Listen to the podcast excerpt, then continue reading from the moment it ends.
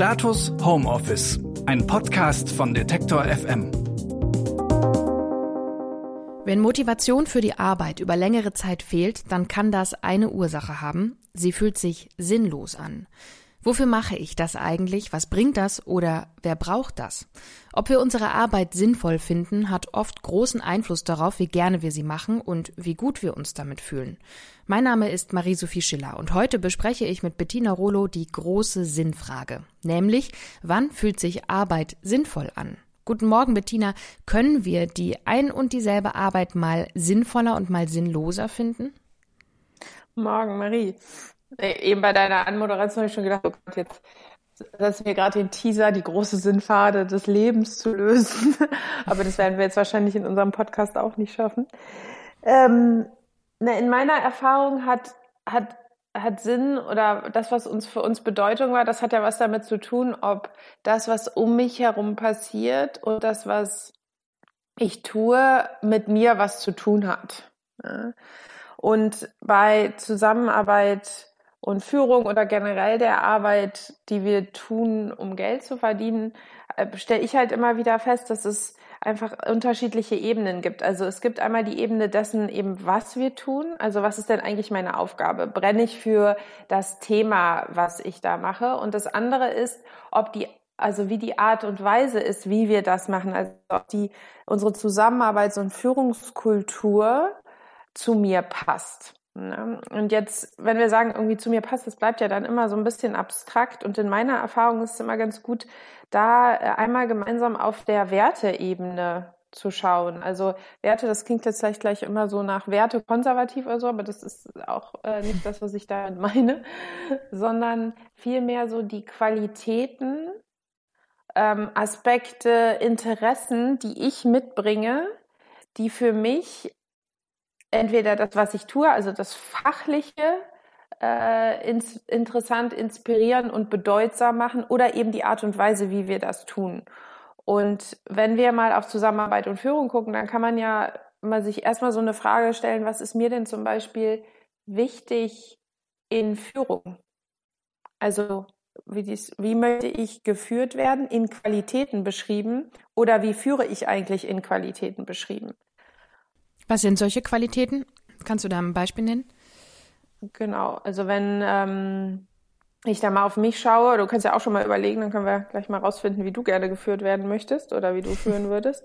Ähm, wenn ich da auf mich schaue, ist, dass ich Führung als hauptsächlich halt als etwas als Unterstützung begreife.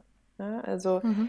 für Führung ist gute Führung ist für mich jemand, der mir äh, Orientierung gibt, also vielleicht auch das Ziel oder die Aufgabe natürlich irgendwie delegiert, um die ich mich kümmern soll und mir dann aber in dem Prozess viel Unterstützung zur Verfügung stellt oder die Unterstützung, die ich brauche, damit ich mir dann meinen eigenen Weg suchen kann und mich da ganz einbringen kann. Und für jemanden anders wäre es ganz, vielleicht ja ganz anders. Jetzt finden wir mal raus, ob wir beide unterschiedlich oder gleich sind. Was wäre denn gute Führung für dich?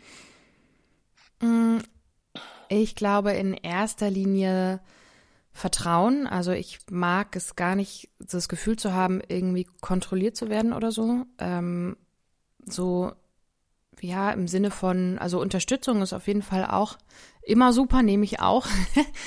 Und ähm, wie möchte ich geführt werden? Ja, ich glaube in erster Linie wirklich Transparenz und Vertrauen und ähm, äh, Zutrauen irgendwie so. Ich glaube, das ist für mich besonders mhm. wichtig, dass man irgendwie miteinander an was arbeitet und nicht gegeneinander. Mhm. Also es hat auf jeden Fall für dich so ein, so ein Gemeinschafts-, also so einen gemeinschaftlichen Aspekt, ein Beziehungselement. Ne? Also das sagt man ja auch ganz mhm. oft, dass, äh, oder auf Englisch kann man es immer schöner sagen, Leadership is Relationship. Ja, also mhm. Führung ist jetzt nicht was Technisches, sondern es ist auch eine ganz, einfach eine Beziehungsarbeit. Ja. Genau, so und jetzt könnten wir aber jemanden da, könnten wir nochmal jemanden im Kontrast zu uns beiden da, daneben stellen und sagen, es gibt auch Menschen, die mögen es gerne anleitend geführt zu werden. Also tatsächlich mehr auf so einer inhaltlichen äh, Prozessfolgeabschritte, ja, also, äh, ab, äh, mhm. äh, Schrittabfolge. heute Morgen äh, ein bisschen früh aufgestanden hier. ähm, und, und jetzt ist immer die Frage so, okay, wenn das die Qualitäten sind, die mir gerade wichtig sind, was passiert denn auf der Arbeit um mich herum? Also ist die Kultur, die wir auf der Arbeit leben, denn das, was äh, bei mir Resonanz, wie man dann so schön sagt, erzeugt. Also weil es nämlich äh, meine Werte widerspiegelt oder ich mich da drin wiederfinden kann. Und ich glaube, das, was einigen Mitarbeitern oft so geht, ist, dass sie sich selber ganz anders erleben, ihnen ganz andere Qualitäten und Werte in Zusammenarbeit und Führung wichtig sind oder in dem Fachgebiet, äh, in dem sie äh, sich da einbringen wollen und dass ihnen dann ihre Arbeitsumgebung eben nicht das anbietet, was mhm. sie da eigentlich brauchen. Ja? So, und jetzt, wenn wir das jetzt wieder zurückkoppeln auf die aktuelle Situation, dann merken wir ja, dass wir da gerade in einem Spannungsfeld sind. Weil wir haben, wir sitzen in einer großen gesellschaftlichen Herausforderung. Wir haben da alle unseren ganz persönlichen Bezug dazu und das sind wahrscheinlich gerade auch einfach Aspekte, Qualitäten, Elemente, die uns sehr beschäftigen. Und dann habe ich jetzt also immer wieder gemerkt, wenn ich mit einigen Teams spreche, da ist die Arbeit dann manchmal irgendwie was, was einem total viel Sinn gibt, weil man dann merkt so, mein Wunsch, mich zum Beispiel jetzt gerade produktiv fühlen zu können. Oder mein Wunsch, wirksam zu sein und, oder einfach auch eine Struktur am Tag zu haben, das, das gibt mir meine Arbeit dann, auch wenn es im Homeoffice ist. Aber für manche Menschen stellt sich jetzt auch manchmal die Frage so, okay, die Arbeit, die ich gerade mache, die wirkt aber sehr klein im Vergleich zu dem, was gerade in der Welt passiert. Und da entsteht dann eine von diesen, diesen so Diskrepanzen inzwischen, äh, zwischen dem, was gerade in mir die Priorität hat und was mich am meisten beschäftigt und dem, was ich auf der Arbeit dann mache. Und da entsteht dann so ein Gefühl von Sinnlosigkeit, weil es da eben kein, keine gemeinsam oder nicht mehr genug Gemeinsamkeit gibt. Es gibt dann so ein paar Studien, die sagen würden, dass äh, Menschen so zu 60 Prozent eine Überlappung haben müssten zwischen ihren eigenen persönlichen Werten und den Werten, die auf dem Arbeitsplatz eine Priorität haben, damit man einen Sinn erleben erlebt. Mhm. Was passiert denn, wenn man über längere Zeit keinen Sinn erleben hat? Ja, das ist auf jeden Fall, würde ich sagen, demotivierend. Also ich glaube, das sind ja vielleicht auch alles Phasen, die kennen wir ganz gut, ja, dass man in bestimmten Bereichen seines Lebens äh, mal Phasen hat, wenn es nicht gleich immer ganzheitlich ist. Meinen manchen Menschen geht das dann auch für ihr gesamtes Leben so, aber manchmal hat man das eher so, dass man das auf der Arbeit erlebt oder im Freundeskreis, dass man auf einmal das Gefühl hat, irgendwie passen die Freunde, die man hat, zu einem nicht mehr. Manchmal hat man es auch in Partnerschaft oder in der Familie, dass das einem, dass man eben merkt, so irgendwie kann ich mich damit nicht verbinden, was da gerade passiert. Und das ist immer die Frage, ja, wie gehen wir damit um? Dann gibt es eigentlich immer so unterschiedliche Sachen. Das erste ist natürlich erstmal zu schauen, was genau passiert denn da gerade für mich? Also was ist mir denn gerade wichtig? Und was bewegt mich am meisten? Und was passiert denn um mich herum? Und gibt es da eigentlich eine Verbindung? Ja, und wenn das über einen längeren Zeitraum nicht so ist, dann muss man sich irgendwann anfangen, ein paar Fragen zu stellen. Ja, also gibt es etwas, was ich tun kann, damit sich das verändert? Oder kann ich mich sozusagen darauf einlassen, dass, also manchmal ist man ja auch in Situationen, wo man merkt, das wird sich jetzt hier so nicht verändern oder so nicht entwickeln. Und dann kann ich mich auch immer noch darauf einlassen und sagen, okay, ich akzeptiere, dass ich das jetzt hier nicht bekommen kann. Dass das sich für mich jetzt hier nicht äh, einstellt, die Qualitäten, die mir wichtig sind. Das heißt, ich gehe in eine Akzeptanz. Und das dritte wäre natürlich zu sagen, okay, das, ich stelle fest, das passt nicht für mich ich äh, muss mir was Neues suchen oder ich muss mich hier sozusagen trennen. Ja, aber im Endeffekt hat man immer diese drei Ausgänge. Veränderung, also mitgestalten, Akzeptanz oder eben es auflösen, sich trennen und äh, in was Neues gehen.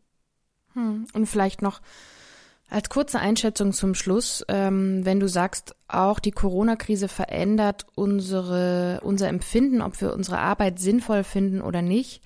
Glaubst du, das ist was Temporäres, was danach vielleicht sich auch wieder auflöst? Oder glaubst du, das, was wir im Moment erleben, hat die Qualität, unsere Werte oder unsere Prioritäten grundsätzlich zu verändern? Ja, das ist so eine Frage, finde ich super spannend. Die stelle ich mir und meinem Freundeskreis diskutieren wir gefühlt auch so in jedem zweiten Zoom-Meeting. Wie lange muss das anhalten, dass wir wirklich in eine nachhaltige Veränderung gehen? Ja, also weil wir merken, also ich merke auch schon in unseren, in meiner Art und Weise, wie ich Dinge formuliere oder wie meine Freunde Dinge zum Teil formulieren, dass wir merken, so wir war, also manchmal tun wir so, als würden wir eigentlich darauf warten, dass wir wieder ins alte Normal zurückgehen danach. Aber mhm. das glaube ich, das wird ja so wahrscheinlich gar nicht passieren, sondern es wird irgendwas Neues geben. Und die Frage ist, wie offen sind wir denn dafür, dass sich das einstellen und dann auch umsetzen kann? Oder wie sehr werden wir alle versuchen, wenn wir wieder raus dürfen, wenn all, also wenn die Freiheiten wieder da sind, den Zustand herzustellen, den wir vor Corona kannten? Und ich habe keine Ahnung, wie lange das anhalten müsste, damit wir äh, damit wir da wirklich in eine nachhaltige Veränderung gehen. Ich glaube aber, was auf jeden Fall Fakt ist, zumindest kann ich das für mich sagen, dass wir alle ja gerade wirklich profunde neue Erfahrungen machen. Also ich war in meinem Leben noch nie vier Wochen halb eingesperrt.